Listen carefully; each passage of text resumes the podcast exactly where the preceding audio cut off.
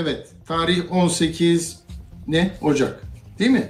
Mayıs'a mı ışınlandık diye düşündünüz. Yok Mayıs'a ışınlansak seçimlerin 4 gün sonrasına gelmiş oluruz. O zaman da kim var iktidarda onu konuşacak olurduk ama neyse. Arkadaşlar ya tamam mı şimdi şey oldunuz mu biraz sakinleştiniz mi yani tarih belli tamam mı derbi mesela derbi tarihi de belli olmuyor böyle yani açıklıyor ya Futbol Federasyonu kura çekiyor falan yılın ilk derbisi bilmem ne işte Cumhuriyet'in 100. yılında bir derbi heyecanı var.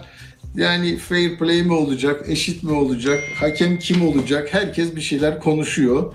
Ben de e, yani bununla e, ne, ne diyeceğim biliyor musunuz? Hani bilmişlik yapmayı sevmem de bu 14 Mayıs o kadar basitti ki yani bir sene önce işte haç mevsimi, çocukların sınavı, Ramazan, yok işte yakında ondan sonra kurban e, böyle bir takvimin içinde e, bir ne olacağını tahmin etmiştik o zaman de- demiştik yani. Neyse yani bunu herkes bildiğini varsayıyorum ben. Kimse konuşmuyor diye diyordu da sonradan sürpriz zannediyorlardı. Hayırlı uğurlu olsun. Şimdi e, ha diyorlar ki çocuklar o sesimiz var baksanıza ben zaten böyle muzip muzip e, bakmışım. O tarihi de Arda diyor ki e, on şeyde yaptınız bu. Ne zaman yapmıştım bu konuşmayı ben bakayım akışta e, söylüyordu. E, yazmıyor bir yerde. Ee, ne zaman söylemişim arkadaşlar bunu ben? O bilmiyorum. Yani 10 ay oldu dedim ama insan bir tarih yazar buraya. E, ta- y- 22 Mayıs 2022'de evet. 22 Mayıs'ta söylemişim. Bakın bir dinleyin ne demişiz orada. 6 Nisan 2023'ten sonra olacaksa ben ne dedim? Bak bir daha söylüyorum Arda bunu kessin. 14 Mayıs 2023 olma ihtimali var. Niye? Yeter söz milletin diye e, Menderes geldi ya. Oradan öyle bir kampanya e, malzemesi çıkabilir. Çünkü söylenecek çok şey kalmadı. Tamam hadise böyleymiş. Bir de ses düzenimde bir bozukluk var. Benim bir uzun bir tanıtım verin onu düzeltelim her neyse. Radyo Sputnik 5 merkezden karasal yayında. İstanbul 97.8, Ankara 96.2, İzmir 91, Bursa 101.4, Kocaeli 90.2.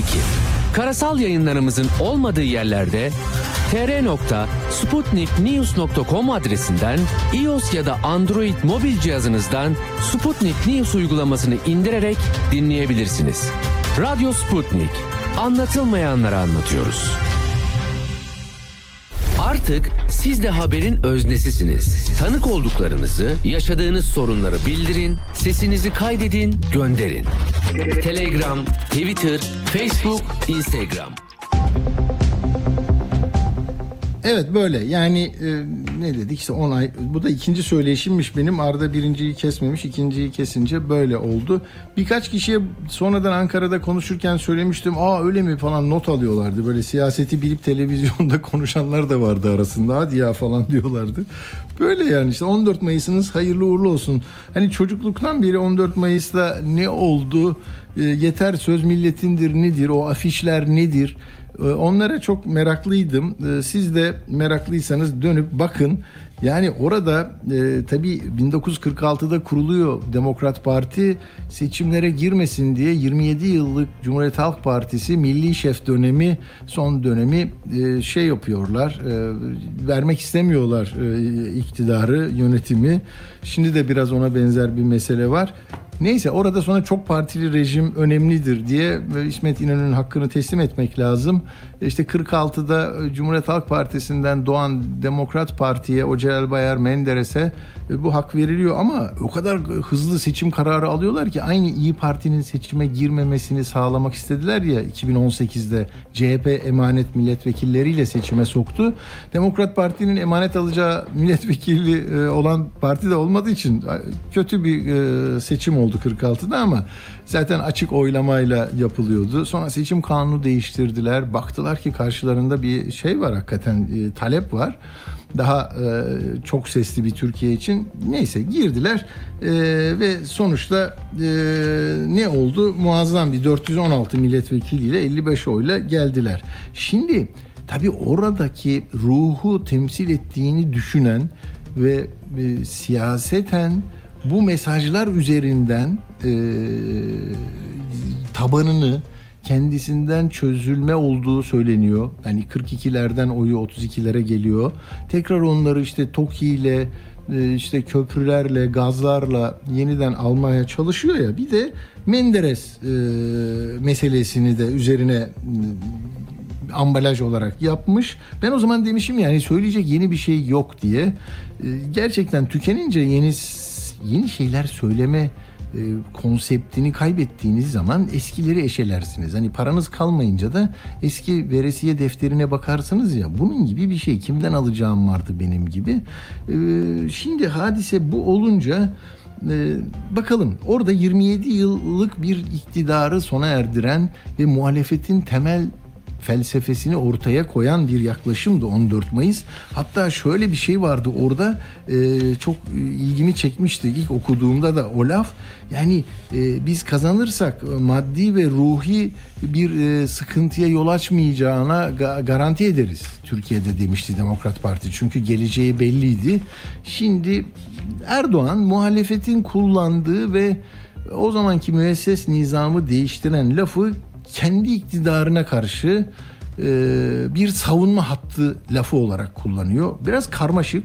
Millet İttifakı'nın adı zaten burada yeter söz milletindir deyince. Yani bazen siyasal iletişimde sloganlar, mottolar e, sizi motive edici, e, o heyecanlandırıcı e,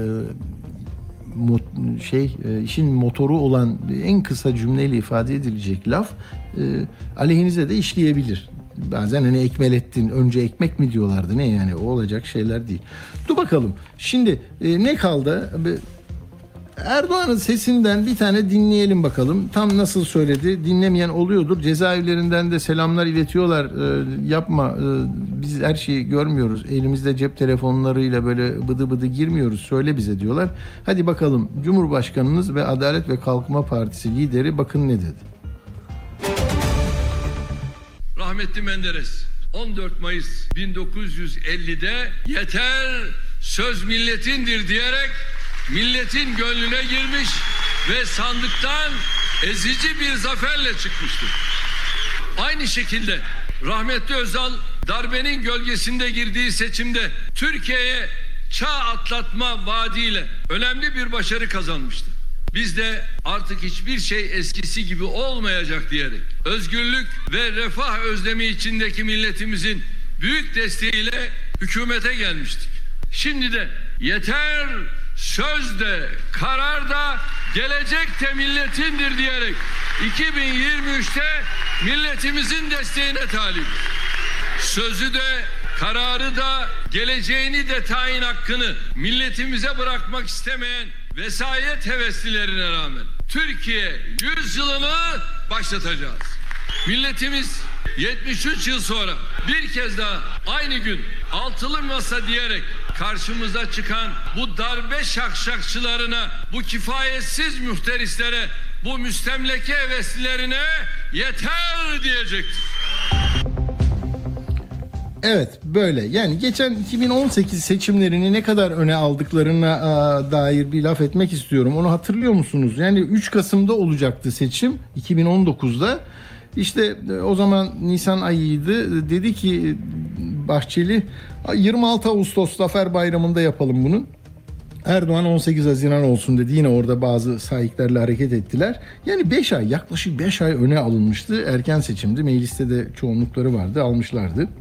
Şimdi e, bu 35 günlük bir mesele. 35 günü öne çekiyorlar. Sırf yani bu e, ha- hac mevsiminde haca gidenler, tatilde işte sağa sola gidenler kimin bunlar? Yani tapulu mu, mülkleri mi? Yani onlara vereceği konusunda gittikleri istikamet, menzil her şeyi anlatıyor mu bilmiyorum. Hani Bodrum'a giden ona vermeyecek. işte Kabe'ye giden ona oy verecek gibi. Böyle matematikler çok uygun olmuyor. Sonunda olsaydı zaten İstanbul'da seçimi iptal edip yerine konulan seçimi kazanmış olmaları beklenirdi. Öyle değil. Bakalım ama olsun böyle olmuş. Şimdi e, sizden beklenen ne arkadaşlar? E, acaba ne dedi? Muhalefet ne dedi buna diye merak ediyorsunuz değil mi? Bak Engin Özkoç geldi. E, onu e, dikkatimi çekti. O şimdi temsil ediyor CHP'nin görüşünü o saatlerde. Bakın ne dedi? Yani dedi ki e, buna uymak zorundayız. Bir dinleyelim mi? Seçim tarihini belirlemiştin, hayırlı olsun. Demiştin ki Mayıs'ın 14'ü. Bir kere daha sözünün arkasında duramadın. Seçim Haziran'da olacak, zamanında olacak demiştin. O sözünü dahi tutamadın. Biz sana dedik ki 6 Nisan'dan önce seçim olursa bu millet içindir. 6 Nisan'dan sonraki seçim saray ve senin koltuğun içindir. Sen milleti düşünmediğin için kendin için bir seçim tarihi belirledin. Ve biz millet olarak buna uymak zorundayız.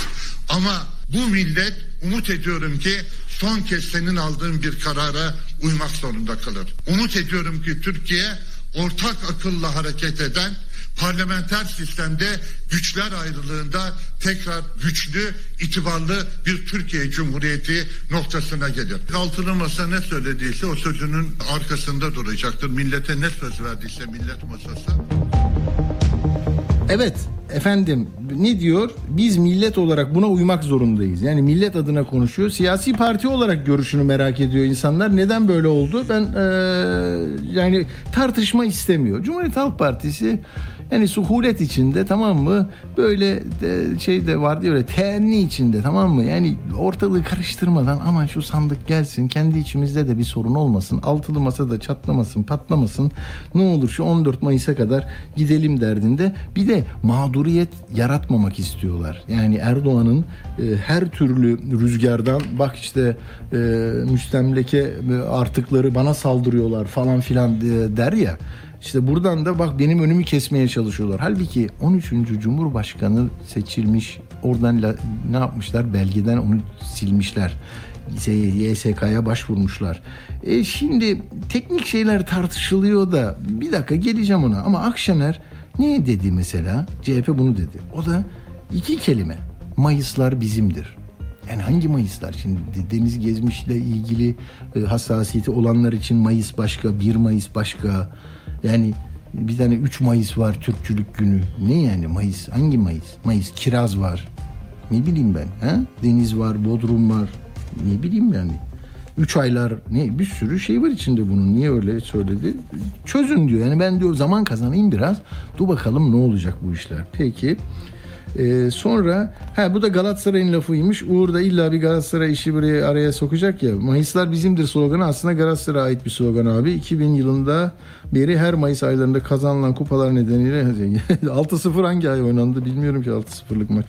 Neyse konumuz o değil şimdi bak beni yolumdan almayın. Tamam ben işimi yapacağım. Peki şimdi komik olan bir şey yok mu arkadaşlar? Demokrat Parti şöyle ya da böyle işte e, 1946'da kurulan partinin ismi duruyor. Kapandı, açıldı, kapandı, açıldı. CHP gibi o da öyle sıkıntılar yaşadı. Şimdi Gültekin Uysal onun genel başkanı. Altılı Masa'da da yeri var. Yani kendi partisinin sloganı şimdi rakip parti tarafından e, kullanılacak. Ben de Uğur'la konuşurken dedim ki ya ister misin Demokrat Parti yeter söz milletindir afişi ve sözü kurumsal olarak bir tüzel kişilik olarak bizim partimize aittir. Kimse kullanamaz diye bir şey yapsa mahkemeye başvursa mahkeme ne yapacak yani? Yani hakikaten parti parti. E, o, o seçim zamanında kullanılan laf onun. Değil mi? Yani o, onu konuşurken dedi ki Gültekin Uysal'ın lafı da var dedi. Hadi bakalım Gültekin Bey ne diyor de onu görelim. Erdoğan grup konuşmasında önümüzdeki seçimler için 14 Mayıs'ı işaret etmiş. Demokrat Parti olarak biz buradayız. Aynı yerdeyiz. Bekleriz. 14 Mayıs 2023 yeniden yerli ve milli şefe karşı yeter söz milletindir diyeceğimiz bir gün olacaktır. Hakikaten harika bir ülke. Yani burada hani misafir olma olarak bulunsak mesela buraları takip etsek ana dilini de şimdi konuştuğumuz, düşündüğümüz gibi düşünce setimizi çok şükür kullanabiliyoruz bu alfabeyle Ee, şey yapardık ya hakikaten şaşırırdık gazetecilik yapsak başka bir eğlenceli hep yollardık haberleri sağa sola ya şuraya bak hani bu lafla o zamanki milli şef İsmet İnönü'nün iktidarına son veren parti şimdi İsmet İnönü'nün koltuğunda oturan Kemal Kılıçdaroğlu'nun e, Cumhurbaşkanı olmasını istiyor ve karşısında devirmek istediği, demokratik bir şekilde yerinden etmek istediği Erdoğan da o Demokrat Parti'nin sloganıyla bunlara yeter diyor. Hani Gel de çık işin içinden. Bu ülkenin güzelliği bu tamam mı? Hani böyle Cem Yılmaz yapıyor ya o ne istiyorsunuz diyor lokantaya gidince. Ortaya bir karışık tamam mı? Bazen böyle ayrıştıramadığımız, çözümleyemediğimiz meselelerde kullandığımız en, en şey bu. Hani ortaya karışık. Ne olduğunu anlamazsın tamam mı? Biraz ondan biraz bundan. Peki marifet sizde arkadaşlar çözeceksiniz. Bak Saadet Partisi Genel Başkan Yardımcısı yeter söz milletindir iktidarlara denir diyor. Evet şimdiki iktidar 2023'te e, di- diyeceğiz ve gidecek diyor. Deva e, İdris Şahin demokrasinin şerefi sandıktır hayırlı olsun diyor. Şimdi hadi bakalım emek ve özgürlük hattından e, tipli Serra Kadıgil diyor ki Erdoğan aday olamaz yeni seçim yasası uygulanamaz. Takvim de diyor 60 günlük bir sürece ihtiyacı var kardeşim. Siz diyor karar aldığınız zaman eski yasalar gündemde olacak. Seçim takvimi dediğimiz şey 60 gün diyor. 60 gün nereden başlayacak o zaman? 14 Mart'tan. E 14 Mart'ta eski seçim yasası var. Sen değiştirdin onu kendi lehine. E sen o gün karar verdiğinde geçerli olan yasa o. Sen nasıl bunu alıp 14 Mayıs'a e, tahvil edeceksin diyor. Bu- Bunu ama gördüm birkaç kişiyle de konuştum. Yani çok şey artık e, bunu bunun tartışmanın e, bir manası yok. Biz yüklenelim seçimi alalım birinci turda diyor. Muhalefet böyle diyor. Bir de üçüncü kez aday olur mu olamaz mı meselesi var. Sol parti de aynı şeyi söylemiş. Yasal ve meşru değildir diye. Meşru, meşruiyet tartışması çıkacak. E, Özal'a da öyle bir teğmen ne demişti? alışamadım diye telgraf çekmişti o teğmen. Sonra herkes alıştı. Yani siz 20 yıldır alıştınız işte ama m, neyi kanıksadınız? Kaybettiğiniz bir şey var mı? E, Bakın e, neler gitti, neler geldi bilmiyorum. Muharrem İnce 2018'de hani 5 ay öne aldılar ya. Muharrem İnce 50 gün kampanya yapabilmişti. O zaman da böyle işte ıkındılar, sıkındılar, şu oldu, bu mu olacak? Gel buraya Muharrem çıktı. E şimdi Şimdi kime gel bu diyecek? Gel bakalım Muharrem yok. Kendine mi diyecek? Nasıl olacak? Ya da oradan Meral Hanım bir şey mi diyecek? Ben bunu getirdim. Buna da gel diyebilir miyiz birlikte diyecek. Bir isimler konuşulacak. Bu arada böyle yani Kemal Bey bir fedakarlık yapar da gençlere bırakır diyenler bir tarafta. Hayır ya Faik Öztürk bilge bir kişi olacak dedi. Bilge kişi Altan Öğmen'dir. İşte Hikmet Çetin'dir başka böyle isimler söylüyorlar. Ee, yani Ekmelettin İhsanoğlu formülü gibi. O da 54 gün kampanya yapabilmişti. 2014'te çatı adayıydı ya. Ee, Haziran'da ilan edildi adaylığı. Ağustos'ta girdi. Yani bu hakikaten muhalefet e, acayip bir şey. Yani son dakika golü atmak istiyorlar. E, Hatta o zaman demişti ki Muharrem İnce ya 50 günde e, ancak bunu yaptım. E, 13 ile gidemedim bile demişti. 100 gün olsa alırdım ben bunu diyordu. Şimdi tabii teknik olarak artık e, Mart'ta bu işin e, fiilen bir karara dökülmesi lazım. Tamam mı? Ben öyle anlıyorum. E, zaten şimdi biraz sonra bağlanacağız. E, görüşünü de alacağız. E, Cumhuriyet'te de manşet olmuş bugün. E, Selda Güneysu ile konuşacağız. Şimdi ondan önce ben e, hangi hangi e, halde gideceğiz seçime onu anlatmak istiyorum size. Bak EYT mağdurlarının maaşları daha halledilemedi. Nisan'a mı Mart'a mı ne gelecek? Tam böyle seçimle e, seçimle eş zamanlı planlanıyor. Siz Iğrıp diye bir laf duymuşsunuzdur. Öyle öykü isimleri de vardı Sait Faik'in. Şimdi ben böyle küçükken adada Iğrıp'a çıktım. Iğrıp şu e, bir balıkçı teknesiyle gidiyorsun. Karada bir ucu karada onu böyle çeviriyorsun, çeviriyorsun, atıyorsun tekneyle. Öbür ucunu da işte ondan e, 50 metre ileride yine bir karaya. Sonra karadan iple o böyle torba gibi bir şey bu. Dibi tarayarak zararlı bir şeydi. Yasaklandı. Bütün denizi torbayı böyle ağzını kapatırsın ya poşetin. Alıyor o 150-200 metrelik sığ suda derinden başlıyor. Ne varsa topluyor. Şimdi bak Adalet ve Kalkınma Partisi de Iğrıp'a çıkmış gibi seçim Iğrıp'ı. Tamam mı? Bir ucunda hukuk e, adına hareket eden adalet, bürokrasi, askeri, sivili bilmem nesi var. Ee, tamam mı? Bir o taraftan çekiyorlar. Bir, bir de bu taraftan da siyasi parti oradan e, yani menfaati olanlar, gazeteci denilen arkadaşlar, televizyoncular falan iki taraftan böyle o çelik halatlar gibi çekiyorlar. Yani suyun içinde ne varsa alacaklar. Bu ne? Oy oy. Hani orada bak Tokici de çekiyor tamam mı?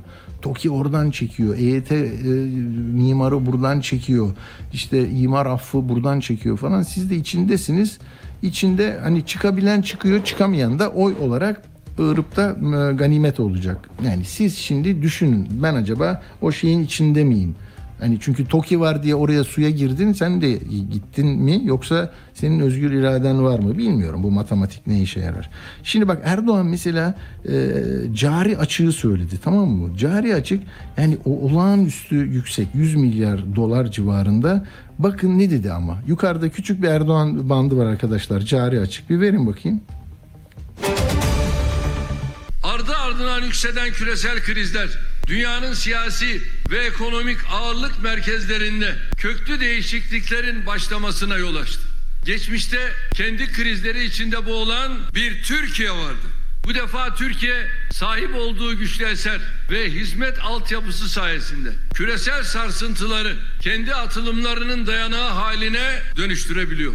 Yatırımlarıyla, istihdamıyla, üretimiyle, ihracatıyla, cari açığı elhamdülillah kontrol ederek büyümesiyle her başlıkta bu gerçeği Gördün mü? Cari açığın hani böyle anlatılıyor. Şimdi peki EYT'li Teslime Hanım dün Fox TV'de gördüm ben tamam mı? Yani cari açıkla doğrudan ilişkisi yok ama hani her şeyin çok iyi olduğu, enflasyonun bak diyor ki Erdoğan, enflasyon bak 64 ile kapattık, hep de iniyor, 30'a inecek. Yani vaat edilen %30 enflasyon dünyada hiçbir batı ülkesinde yok. Ee, bir de te- Teslime Hanım'ın e, ben EYT'den yararlanacağım diyerek borç aldığı bir para var ve onu taksiti gelmiş hala para bağlanamıyor. Ya bir suskunluğu bile tokat gibi geldi bana. Kendisi konuşmak istemedi. Şimdi tedavi görüyor. Hastanedeymiş. Ee, Bir dinler misiniz? Teslime Hanım bu ülkede seçime giden bu ülkede EYT ma- almak isteyen karı koca e, asgari ücretle çalışan bir aile bakın ne diyorlar. Şu mağdur insanları çaresiz bırakmayın ya. Gerçekten artık zordayız. Yani ye- yemeyip içmeyip çocuğumun rızkını kesmek. Gün sayıyorum ya. Neye saydığımı da bilmiyorum. EYT'nin borcuna girdim. Kendimi toparlayamadım. Neye ödüyorum? Onu bir söylesinler bana. Ocak saymaktan, Şubat saymaktan stres oldum. Vicdanınızı elinize koyun. Deyin ki artık hani bu insanları bu kadar mağdur ettik ya. Ay gün veriyoruz belli değil. Gün veriyoruz belli değil. Yemiyorum, içmiyorum. Çoluğumu çocuğumu rızkını kestim. Şu an e ben şu an borç ödüyorum. 50 milyar bir çocuk, 50 milyar da bir çocuk deyince 100 milyar. Öyle böyle toparlayıp ben şu an oraya verdim. E ben şu an 80 milyar borçtayım. 3,5-4 milyar da faiz almış. Yani 85 milyar. Ben ne yapacağım? Krediyi bir ay ödemezsem ikinci ay faiziyle ödüyorum. Şu an öyle bir borca girdim ki çok mağduruz. Gıdasızlıktan hasta olduk ya. Çünkü dolaba bir şey koyamıyoruz artık. E benim çocuğumu şu an okul, okula gönderiyorum ama nasıl gönderdiğimi de bilmiyorum. Doğalgaz geliyor, e, telefon faturaları var. E biz nasıl geçineceğiz? Ne yapacağız? Gördünüz mü? Seçime böyle gidiyoruz. Şimdi e, ama siz siz de Bakkallar Derneği Başkanı olsaydınız, bakkallar batarken, çatarken, ölürken onlara yine iktidarda kalmak için hediyeler yapmanız lazımdı. Bakkallara afişler asmanız lazımdı. Dayanışacağız. Bak biz markete karşı mücadele ediyoruz. Onlara motivasyon verecektiniz falan. Siz yine Bakkallar Odası Başkanı olmayı eğer iyi planlarsanız olursunuz çok bir şey katmış olmanız gerekmez onlara ama o oy verecekler sonuçta. Sandığın başına geldiklerinde size oy verseler yeter. Şimdi buna çalışırsanız ne diyeceksiniz? Bakın mesela enflasyonun e, 60'tan e, 34'e 30'a geleceğini siz bir başarı olarak göreceksiniz. Niçin?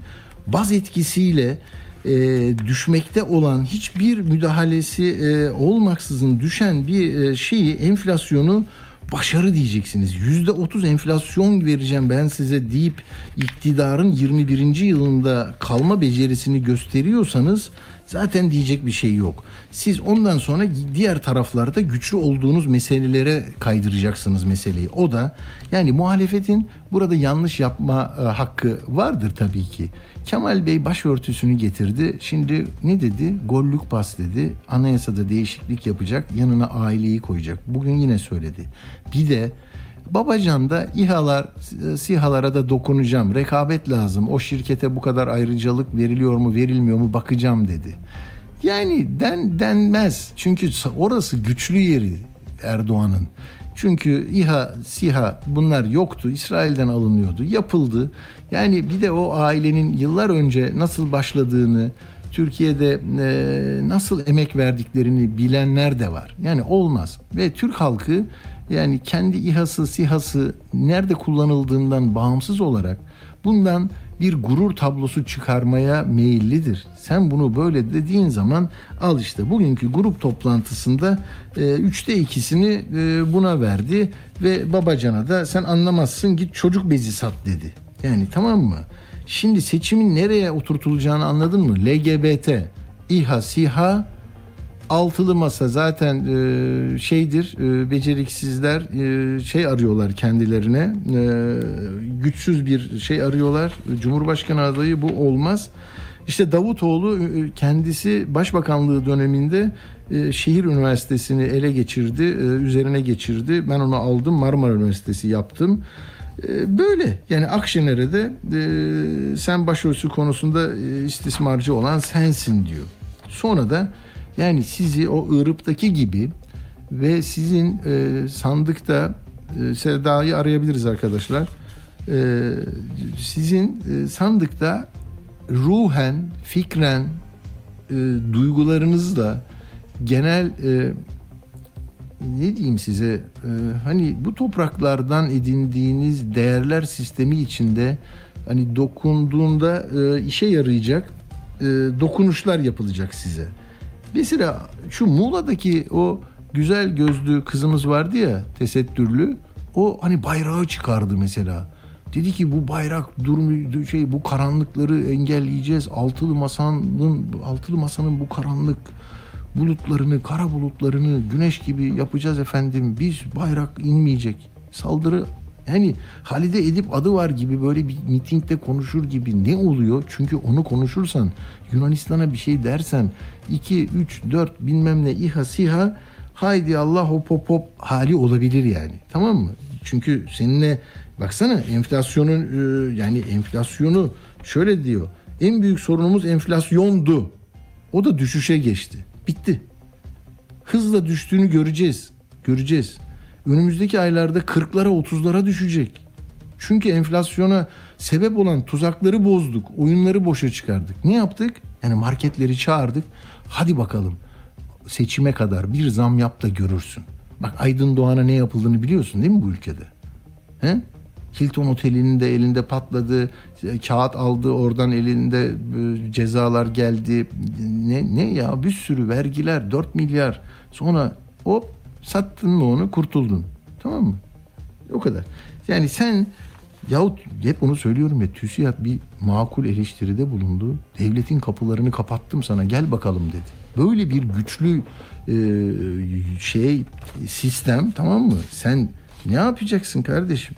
Sen marketi böyle tutacaksın. Enflasyon düşmüş olacak. Makro politikalara falan gerek yok zaten. Hadi şimdi bu seçime nasıl gideceğiz bu şekilde? Ee, onu konuşacağız. Selda hattımızda mı Güneysu? Peki bir küçük Akşener bandımız var. Onu da dinleyelim. Hemen arkasından Selda Güneysu Cumhuriyet'ten Ankara'dan konuşacağız. Bu devleti 85 milyon adına temsil edin, ettiğinin şuurunda değil. Saraya girdiğinden beri ne usul kaldı, ne izan kaldı, ne de nezaket kaldı. Milletimizi maraba, kendisini de Beştepe'li ordu olarak gördüğü için hoşuna gitmeyen her eyleme, her söze, her düşünceye edecek bir hakaret buldu. Açtı ağzını yumdu gözünü. Tarihin her döneminde aziz olan büyük Türk milletine adeta bir hakaret repertuarını layık gördü. Devlet insanlığının beyaz eldivenini kirlettiği yetmedi, diline de küfrü bulaştırdı. Hiç merak etmeyin. O sene bu sene İyi Parti iktidarında öncelikle Türkiye'ye her alanda yük olan bu zihniyeti ve onun ürünü olan bu ucube sistemi güçlendirilmiş parlamenter sistem ile değiştireceğiz. Yetkileri tek bir kişinin iki dudağından alıp yeter söz milletindir diyeceğiz. Çünkü bize bu yakışır. Çünkü devlete cesaret yakışır. Evet efendim. Şimdi ne yapacağız?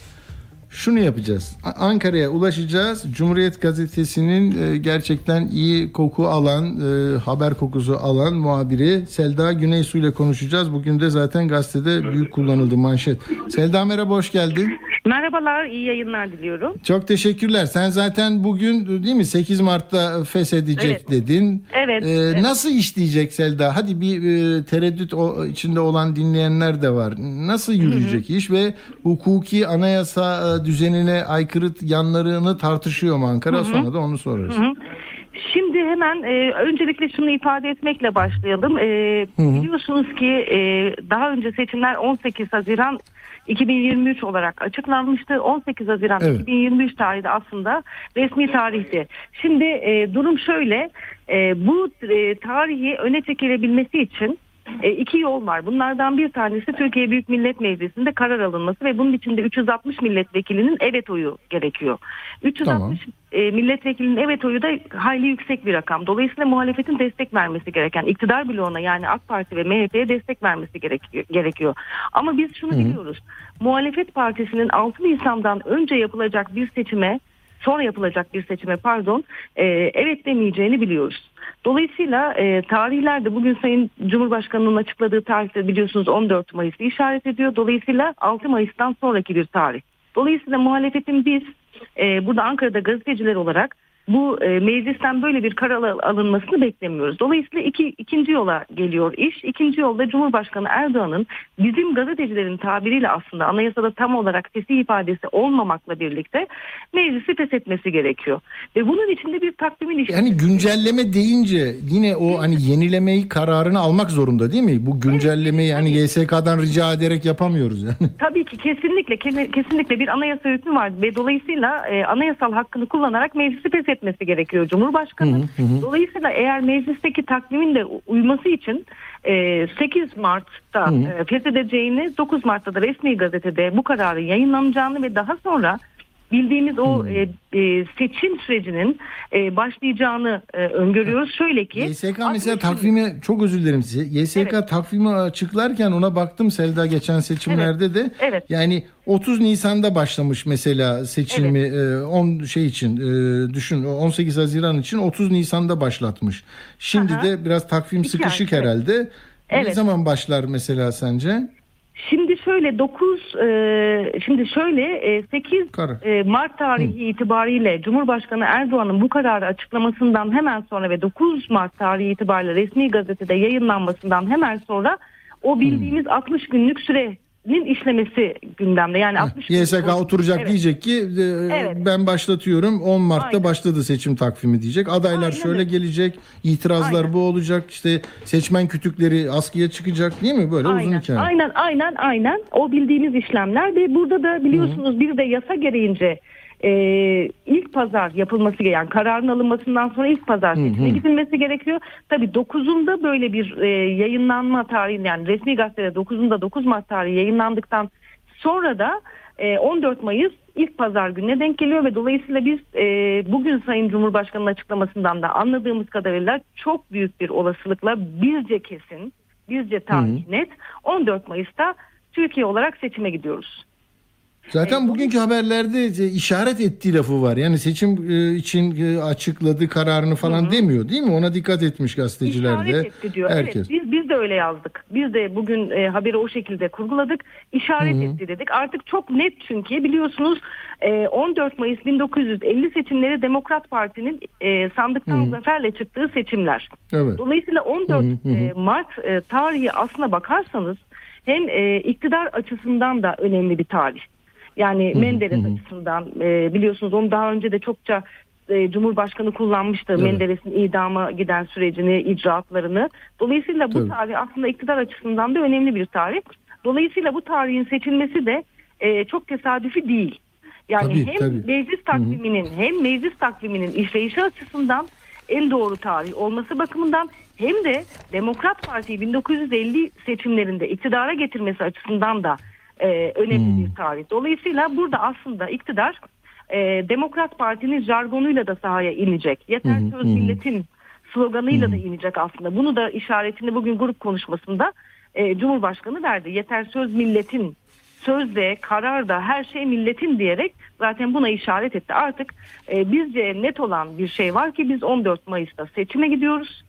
Ve seçimde e, artık sandıkta neler yaşanacak onu hep beraber göreceğiz. Ama artık seçim tarihi 18 Haziran değil 14 Tabii. Mayıs 1000 2023. 23. Peki muhalefet cephesinde şimdi hani aday belirleme 26'sındaki bu toplantı sonra 30'u ne öngörüyorsun? Yani elindeki bilgiler şunu söylüyor mu sana? Artık 30 Ocak'ta da adayı açıklasınlar canım her şey belli oldu diyenler de var. Yok e, biraz da Şubat'a mı kalacak? Ne ne ne, ne gibi bir e, bilgi Valla var? açık, söyle- açık söylemek gerekirse muhalefet cephesi çok e, biz gazetecilerin de burada dikkatini çeken bir e, nokta. Nedense aday konusunda biraz geç kaldıklarını düşünüyoruz. Çünkü Değil mi? artık seçim takvimi işlemeye başladı ve ortada henüz altılı masanın açıkladığı bir aday yok. Muhtemel adayın Kemal Kılıçdaroğlu söylenmekle birlikte yani Ke- Kemal Kılıçdaroğlu'nun adı zikredilmekle birlikte aslında hala İyi Parti'nin bir ak- e, bir Ekrem İmamoğlu e, tarafında yer aldığı iddia ediliyor. Ancak burada bir mutabakata varılmış değil. E, bu da muhalefet açısından biraz gecikmeye neden oluyor açıkçası. E, 30-26 Ocak'ta aslında liderler bir araya gelecekler ve güçlendirilmiş parlamenter sisteme geçişin yol haritalarıyla ilgili çalış, çalışmaya son şeklini verecekler ve bu çalışmayı 30 Ocak tarihi itibariyle lansmanla basına duyuracaklar. Şimdi baktığımız zaman e, gerçekten 30 Ocak'ta da artık bunu yani önceliğini buna vermiş olması muhalefetin Tabii. biraz e, biz gazeteciler olarak zaman kaybı olarak nitelendiriyoruz. Değil Çünkü mi? Hatta çok özür dilerim Selda. Şimdi mesela 26'sını beklemek ne demek? Mesela şimdi bile illa böyle bir törenle Milli Güvenlik Konseyi mi bu yani? Gidin konuşun ara- değil mi? Yani gizli şey yok Evet. ki bunun. Herkes bir, bir hızlıca hareket etse e, erken bir toplantı da yapabilirler e, diye düşünüyorum. Bilmiyorum. Tabii ki özellikle e, bence Cumhurbaşkanı'nın açıklamasından sonra bence muhalefet liderlerinin yani tabii biz gazeteciler Hı, olarak hı. böyle bakıyoruz. Tabii. Tekrar bir araya gelip süreci değerlendirmeleri gerekiyor. Yani öbür taraftan baktığınızda Cumhur İttifakı cephesi gerçekten e, önüne kattığı gibi götürmeye başladı. Deyim yerindeyse yani tabiri caizse. Yani icraatlara başladı. Bakın e, şöyle şeyler oluyor. Mecliste de o tarihe kadar çalışmalar devam edecek. Emeklilikte yaşa takılanlar gelecek. Daha Evet. sonra sözleşmelilere kadro gelecek. Daha doğrusu halkın istediği vaatleri yerine getiren bir yerine getiren bir iktidar profili çizmeye başladı. Ama bu tarafta seçmen nezdinde baktığınız zaman altılı masaya henüz adayını bile açıklamamış. Ee, bununla ilgili hala güçlendirilmiş parlamenter sistem üzerine 10 toplantı gerçekleştirmiş ve 11.sini e, 26 Ocak'ta gerçekleştirip Ocak ayında bir lansman düzenleyen bir altılı masa görüntüsü var. Diğer taraftan da işte bakın e, seçmenlerine işte bakın ben sizin e, bana söylediklerinizi yerinize getiriyorum. Eleştirilerinizi kabul ediyorum. Emeklilikte yaşa takılanlarla ilgili düzenlemeyi getiriyorum. Ve sözleşmeli personele kadroyu veriyorum.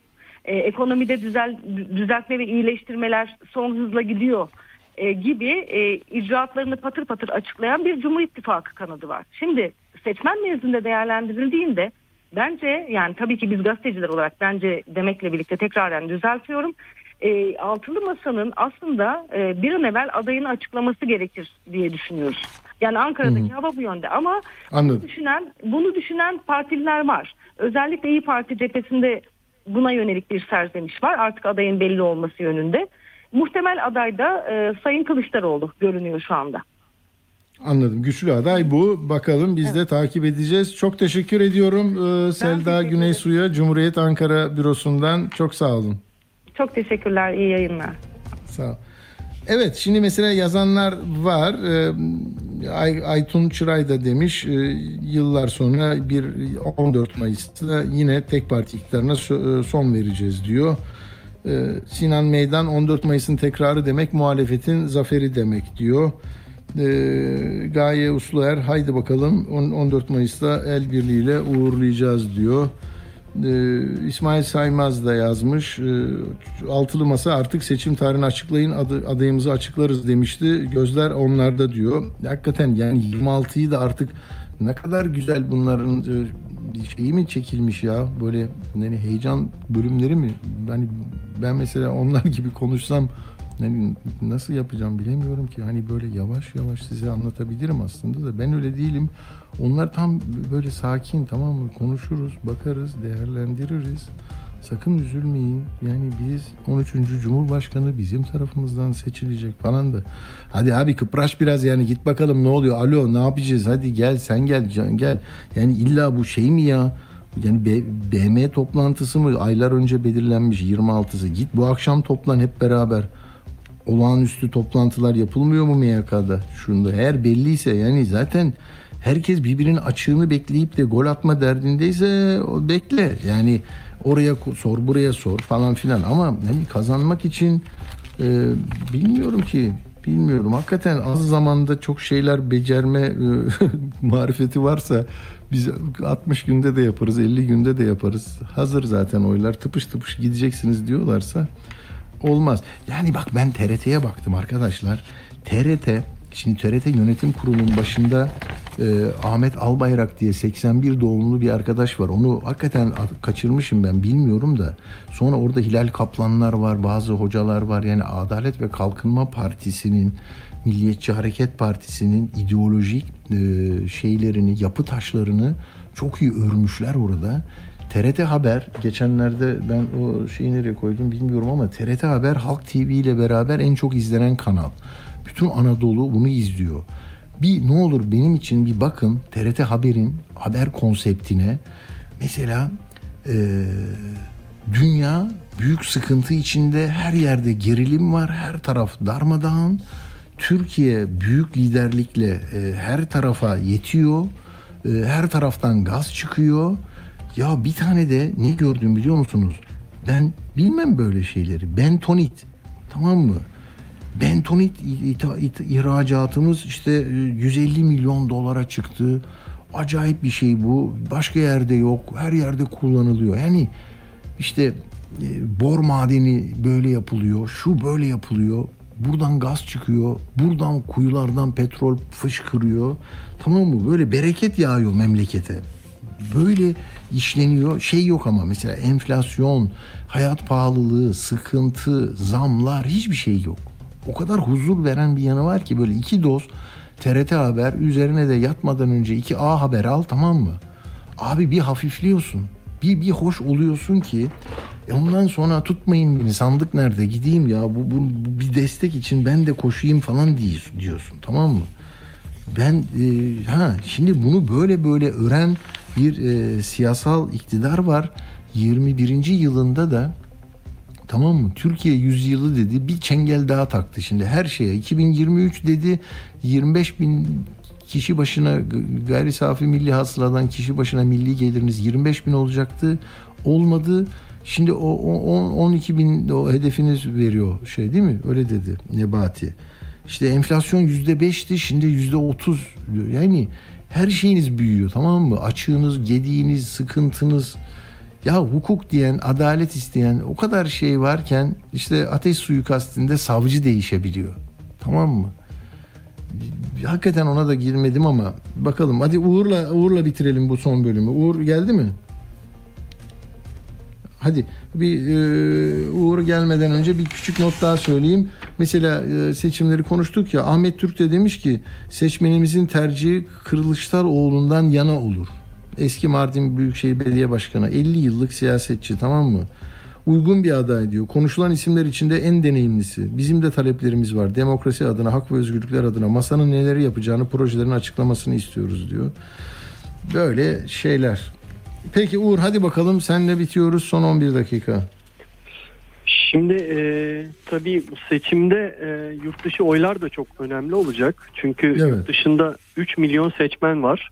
Ve e, son seçimlerde baktım bunların 1.3 milyonu oy kullanmış. Hatta Hmm. şöyle bir şey olmuş.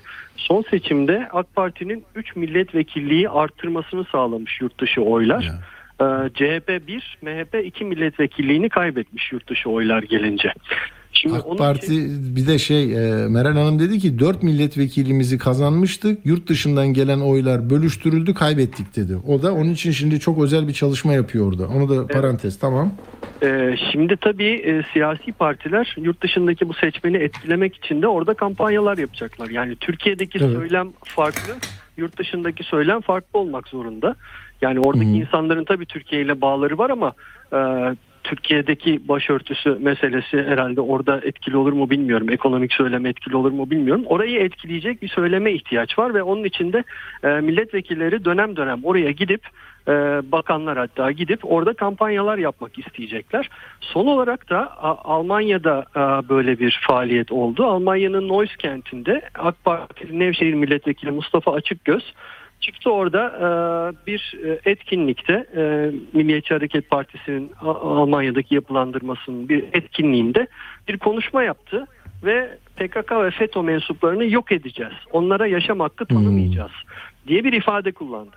Şimdi bunun da videosu sosyal medyada yayınlanınca e, Almanya'nın böyle bir tüyleri diken diken oldu E, ve e, Ankara'ya bir uyarı yaptılar. E, Büyükelçiyi Dışişleri Bakanlığı'na çağırdılar. Bu nefret söylemidir, buna izin veremeyiz e, dediler. E, ve e, bu tür seçim kampanyası etkinliklerinin tarafımızca önceden onaylanması gerekir dediler. Hmm, Şimdi bu hmm. olay meselesi 2017'deki bir olaya dayanıyor.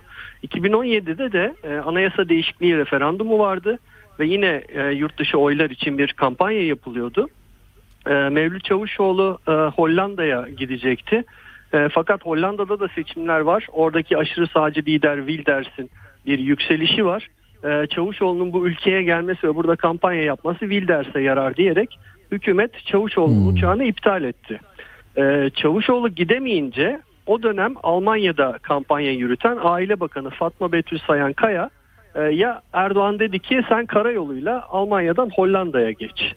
Bunun üzerine e, Hollanda bunu haber aldı ve sınırda e, bakanın aracını durdurdu. Ve sonra da istenmeyen kişi ilan ettiler ve sınır dışı ettiler. Çok büyük diplomatik kriz yaşandı Hollanda ile e, Türkiye arasında. Bunun üzerine Almanya'daki Türkler e, Hollanda'ya gittiler ve orada eylemler yaptılar. Polisle çatıştılar. E, tabii bu ülkeler çok rahatsız oldu. Hem Al- Almanya hem Hollanda e, ikisi de yasa çıkarttılar. Yani tamamen Hmm. Türkiye'nin seçim kampanyasını e, engellemek için, orada karışıklığa sebep olmasını engellemek için bir yasa çıkarttılar ve dediler ki 3 ay önceden e, seçimlerden 3 ay önce e, yapılacak kampanyaya dönük ziyaretler e, bizim iznimize bağlıdır dediler. Şimdi Almanya'da hı. bu milletvekili AK Parti'nin milletvekili hakkında soruşturma açılmasını çünkü savcılık da inceleme başlattı bununla ilgili. E, sebebi de bu yasa. Şimdi her iki ülkede de böyle bir şey var. Seçimlere 3 ay kala gelip burada propaganda yapamazsınız. E, ben biz izin vermediğimiz sürece diyor iki ülkede. Hmm, hmm. Tabii Türk seçmenlerin en yoğun olduğu iki ülke e, bunlar. E, Almanya ve Hollanda.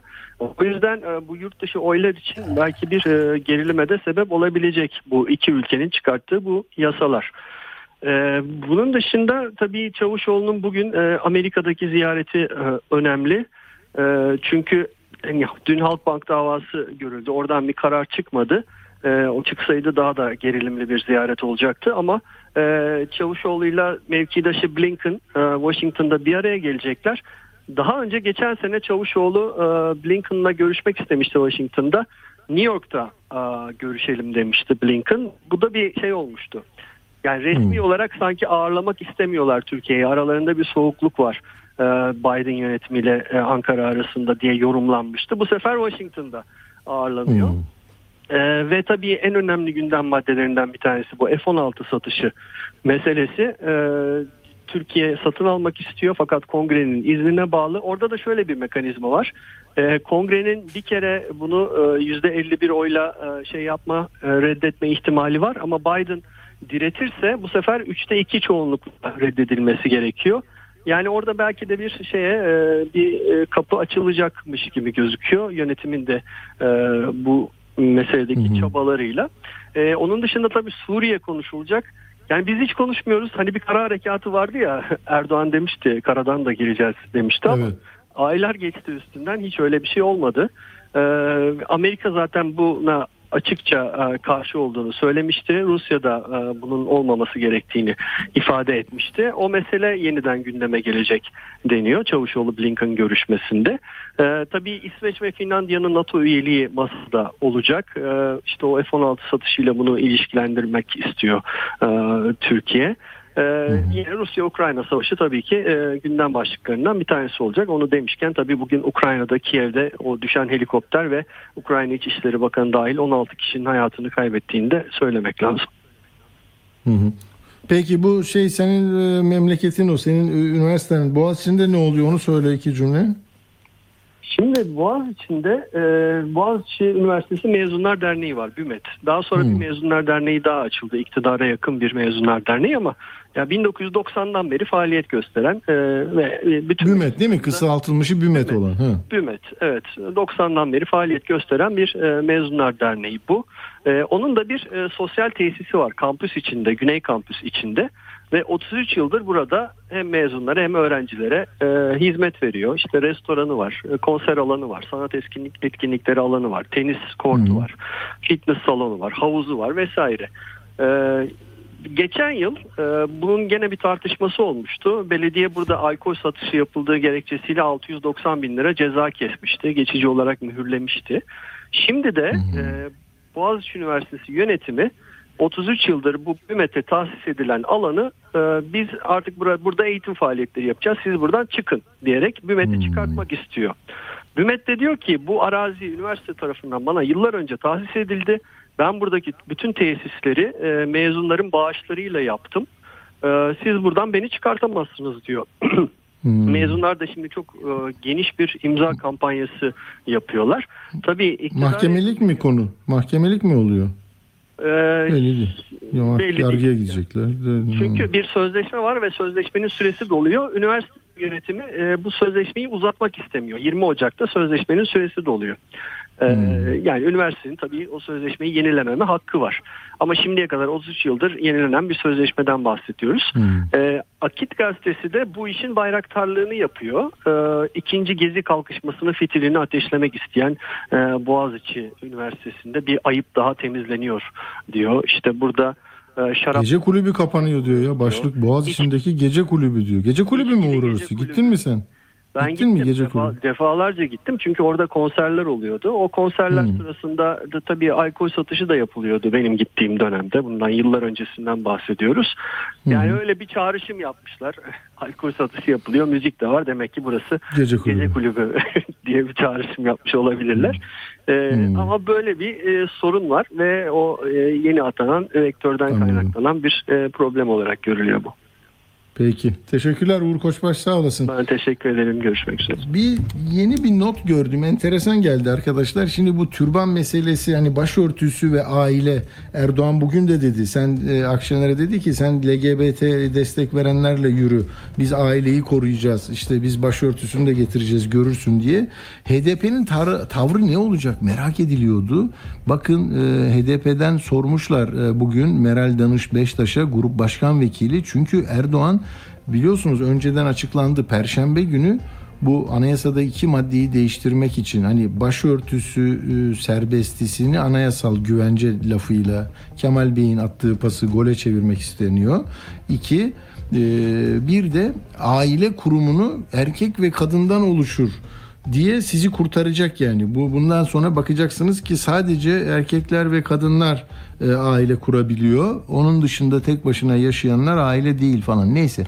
Meral Hanım'a sormuşlar ne yapıyorsunuz? Çok önemli bir şey bence arkadaşlar bu. Diyor ki hayır biz toplantıya girmeyeceğiz. Yarın Anayasa Komisyonu'nun toplantısına seçim kampanyasının tarafı olmamaya karar verdik diyor. HDP baş grup başkan vekili anayasayı tanımayanlarla, çiğneyenlerle, rafa kaldıranlarla anayasa yapılamaz. Samimi olmayanlarla anayasa yapılamaz.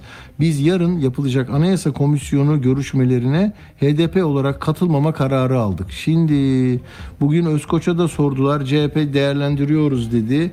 E, Meral Hanım orada de- dengeli bir şey yapıp e, yani gel bizim teklifi gör biraz değiştirdik. Burada yanlış şeyler yazıyorsunuz. Böyle olursa kabulümüz diyecek.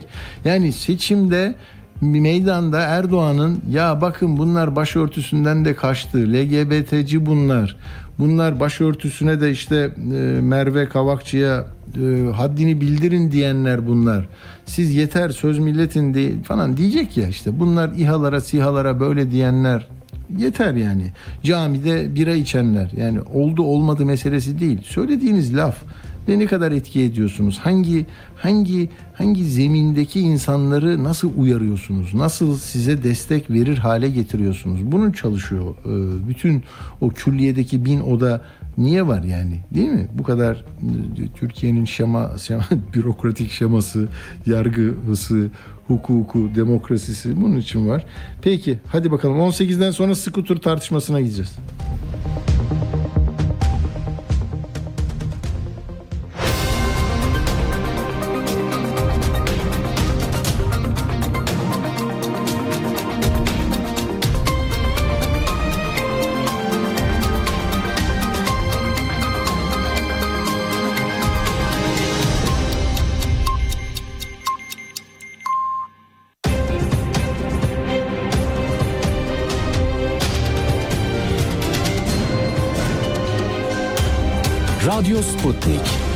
Anlatılmayanları anlatıyoruz. Radyo haberciliğinde bir klasik. Sorulmayanı soran, haberin peşini bırakmayan tarzıyla bir marka. Atilla Güner'le Akşam Postası, gündeme damga vuran konu ve konuklarla hafta içi her akşam 17'de Radyo Sputnik'te.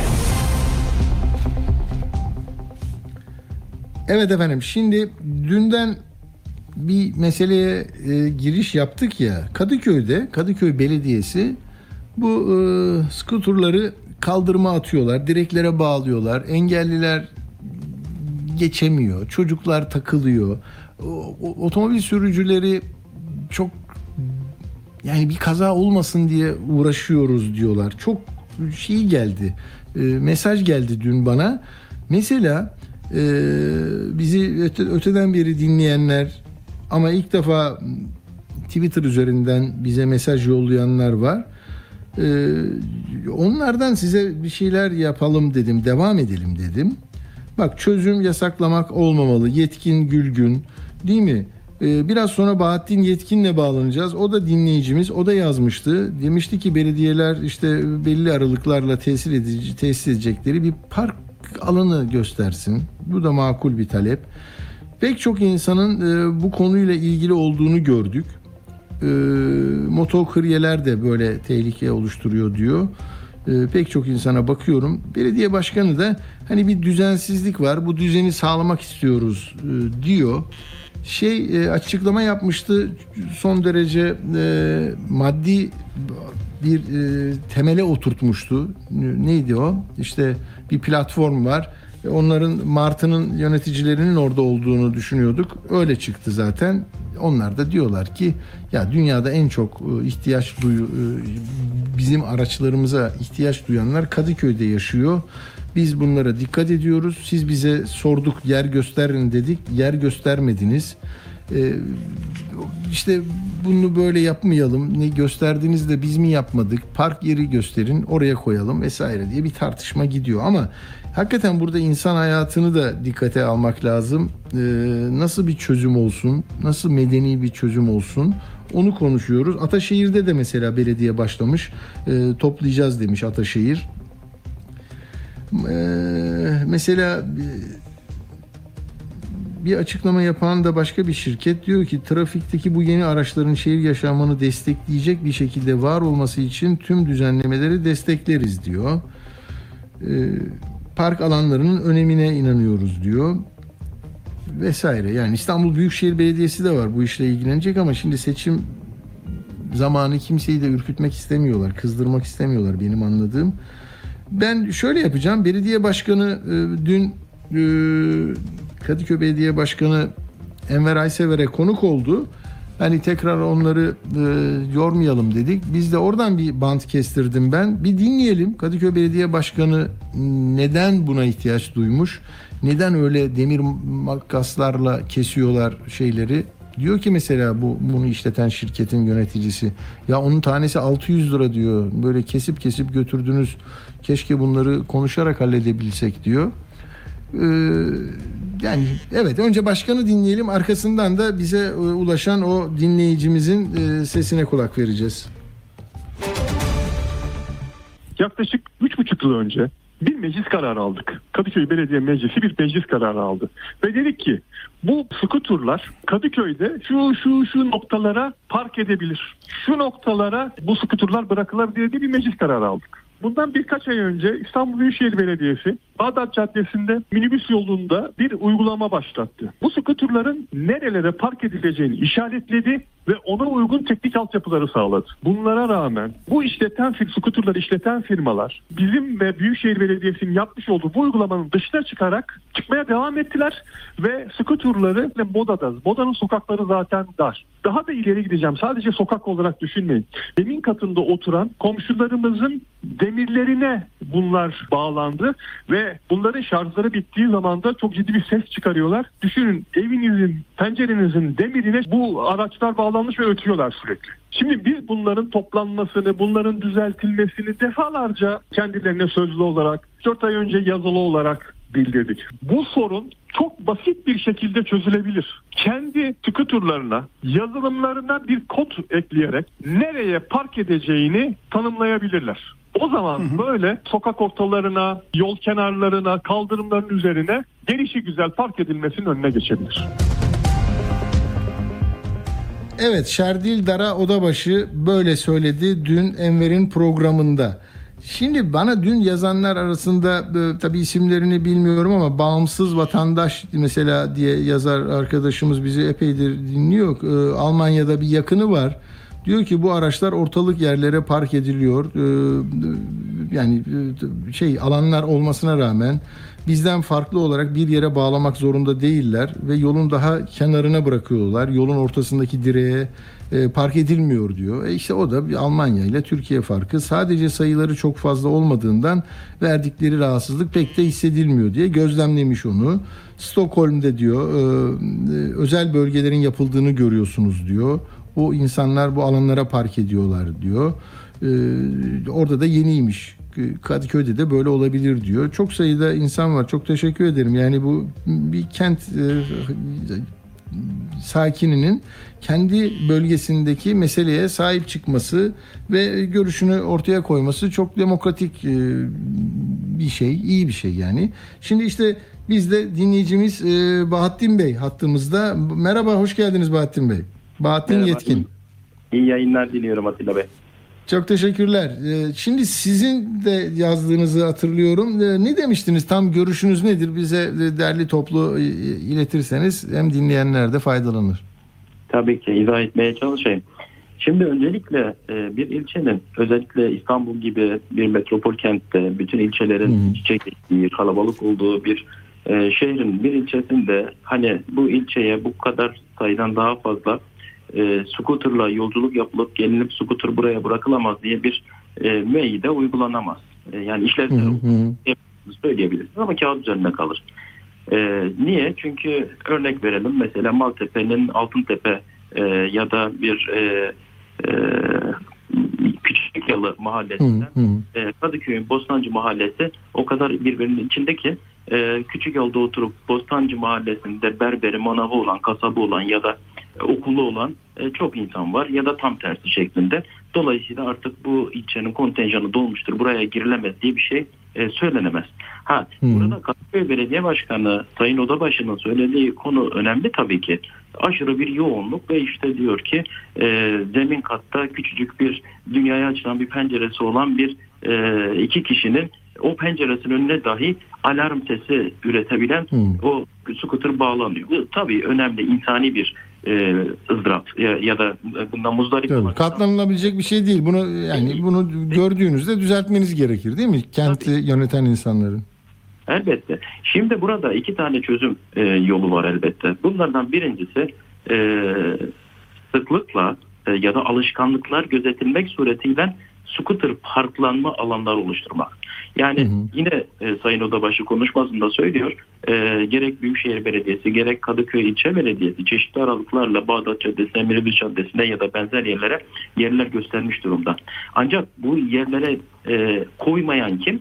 E, biz vatandaşlar. Değil Neden koymuyoruz? Tabii ki yani bunu İşimiz acele değil mi? Böyle geliyoruz mesela Marmara'ya bineceğiz atıyoruz oraya yani öyle oluyor herhalde. Maalesef, maalesef.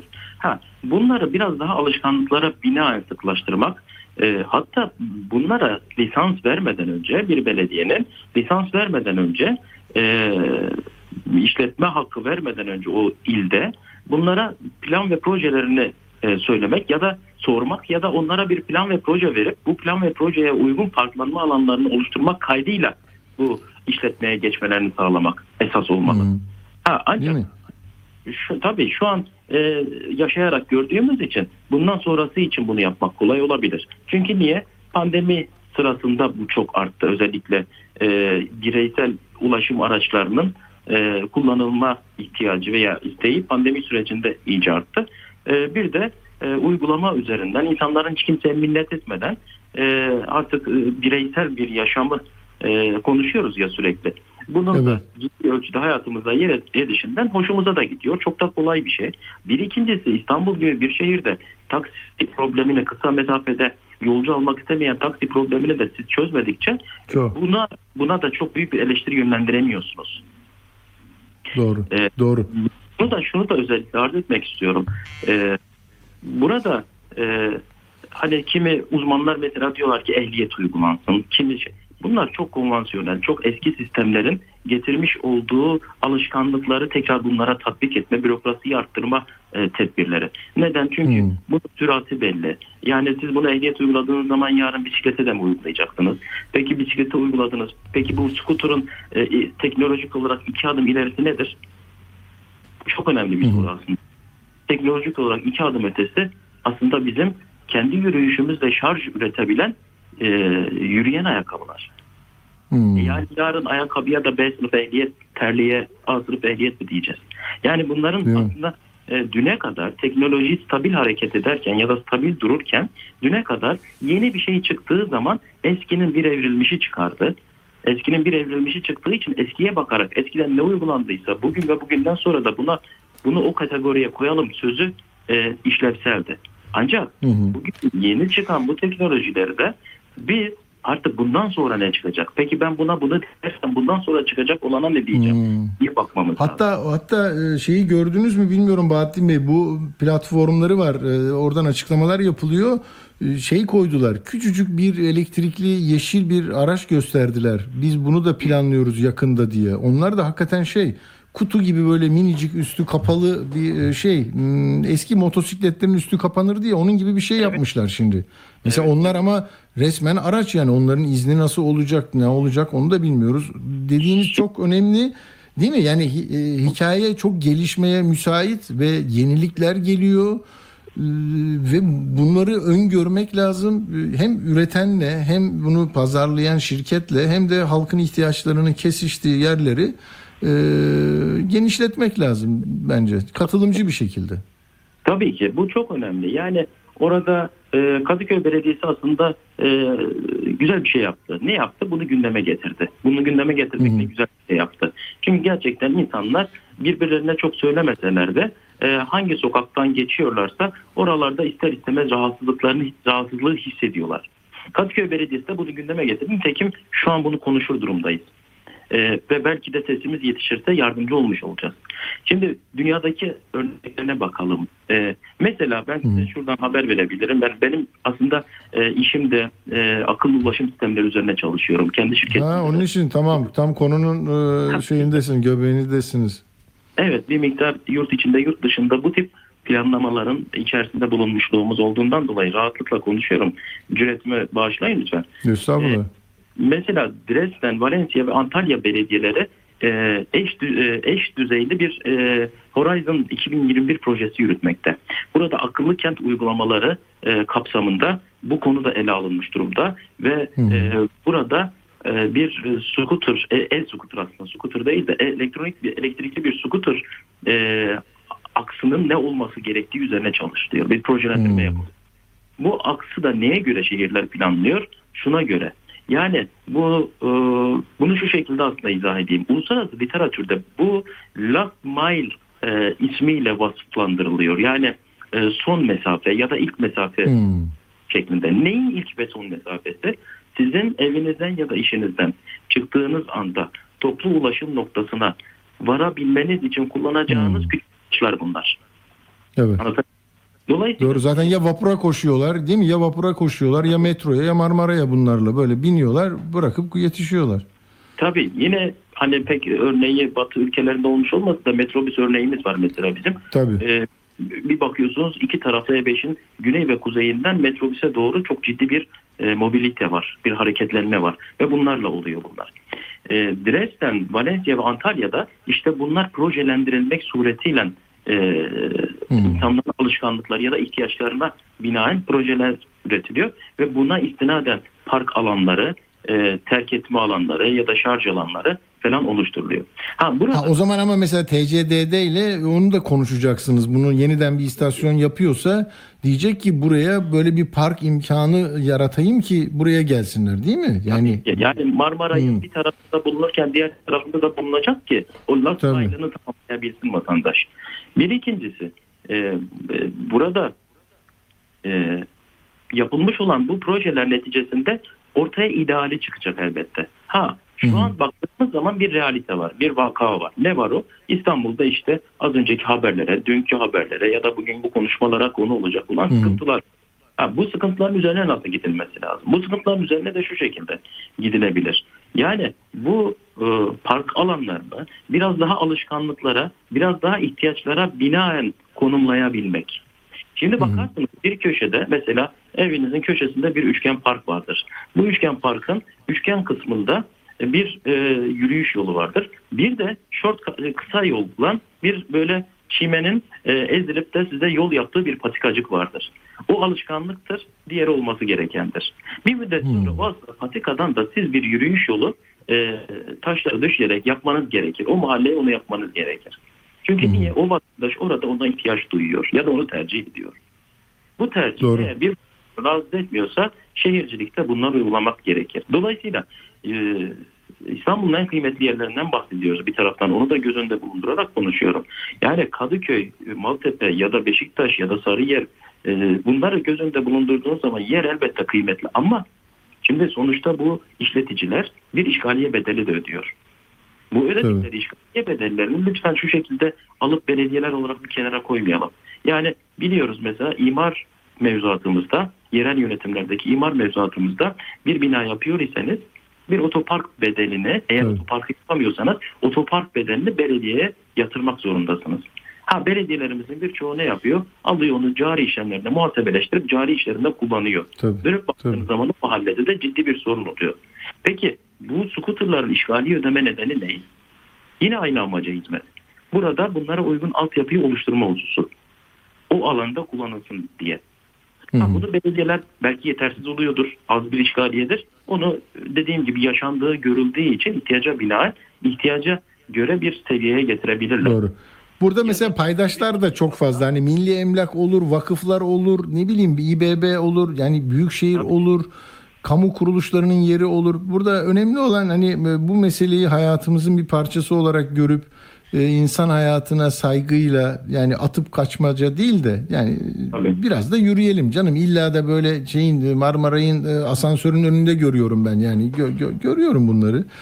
E, peki Bahattin Bey e, çok teşekkür ediyorum. Son sözünüzü de alayım Bahattin Yetkin. daha ekleyeyim.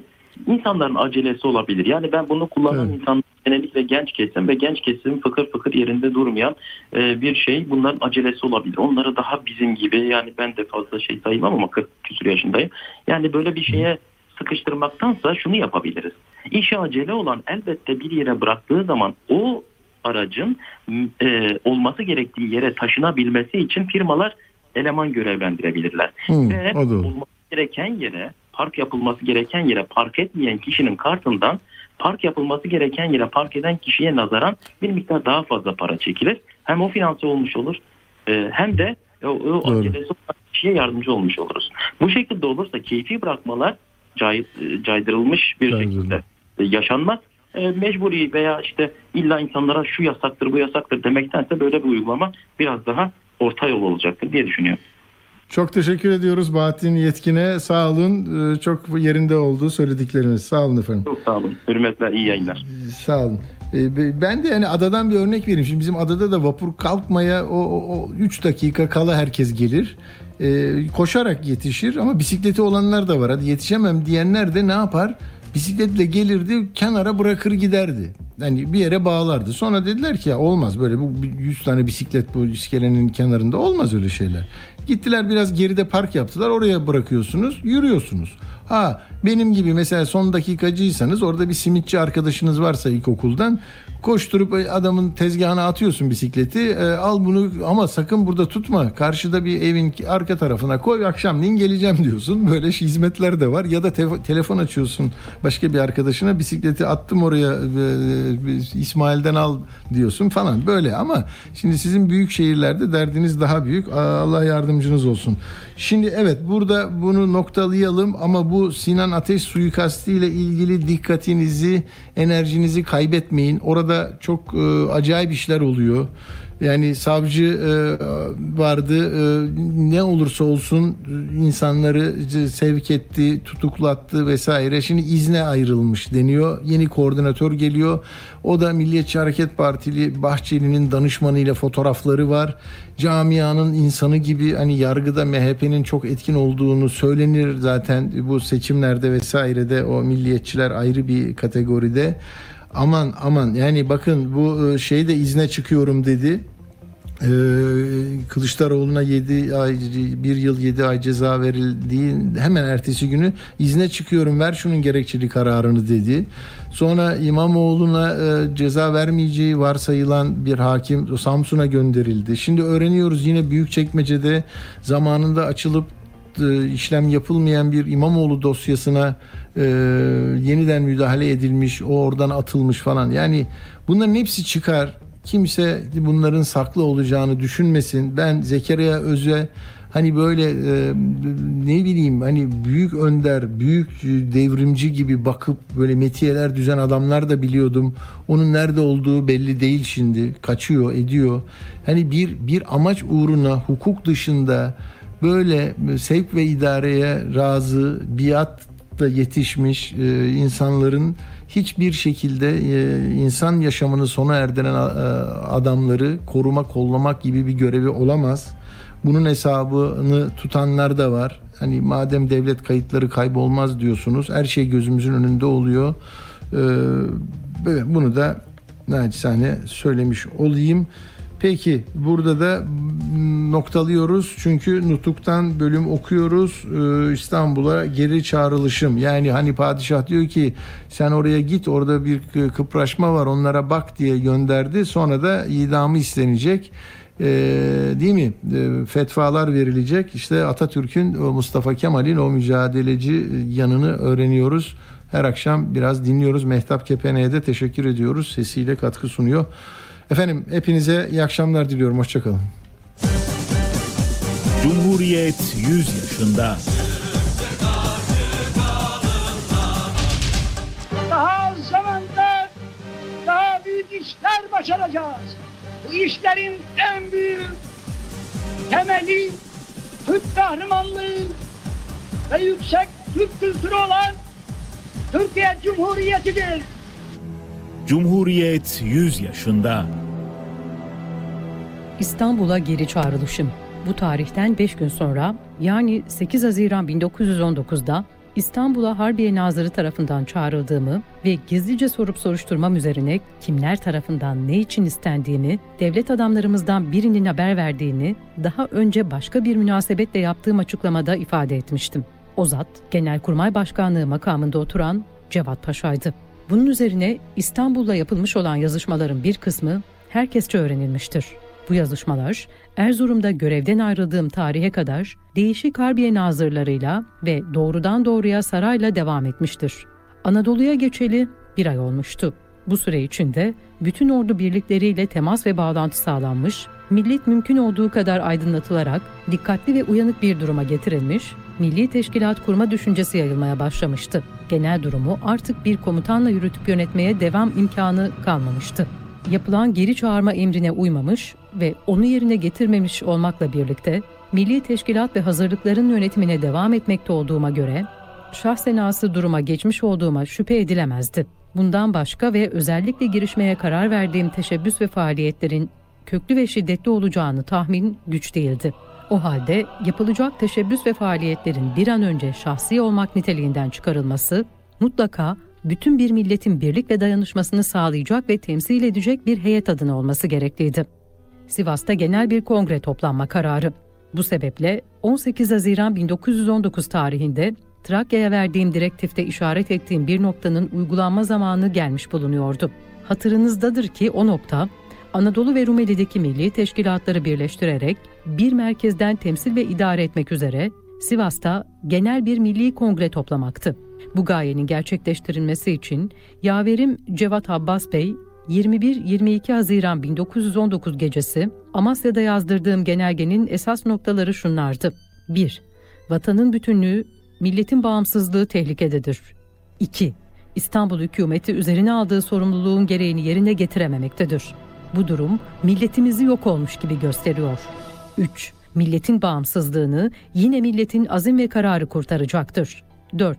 Milletin içinde bulunduğu durum ve şartların gereğini yerine getirmek ve haklarını gür sesle cihana duyurmak için her türlü baskı ve kontrolden uzak milli bir heyetin varlığı zaruridir. 5. Anadolu'nun her bakımdan en güvenli yeri olan Sivas'ta hemen milli bir kongrenin toplanması kararlaştırılmıştır. 6. Bunun için bütün illerin her sancağından milletin güvenini kazanmış 3 temsilcinin mümkün olan en kısa zamanda yetişmek üzere yola çıkarılması gerekmektedir. 7. Her ihtimale karşı bu mesele milli bir sır olarak tutulmalı ve temsilciler gereğinde yolculuklarını kendilerini tanıtmadan yapmalıdırlar. 8.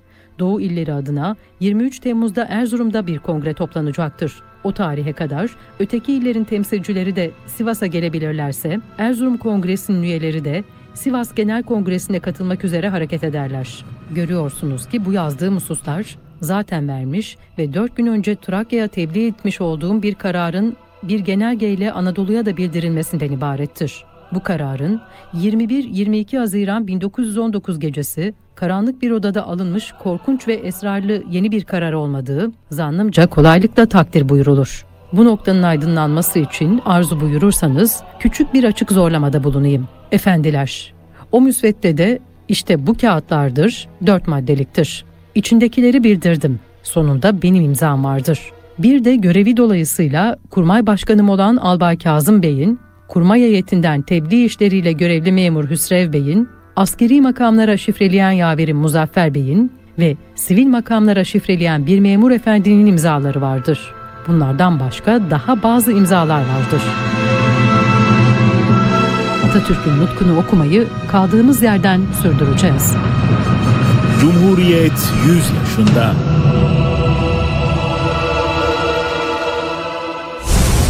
Atilla Güner'le Akşam Postası sona erdi.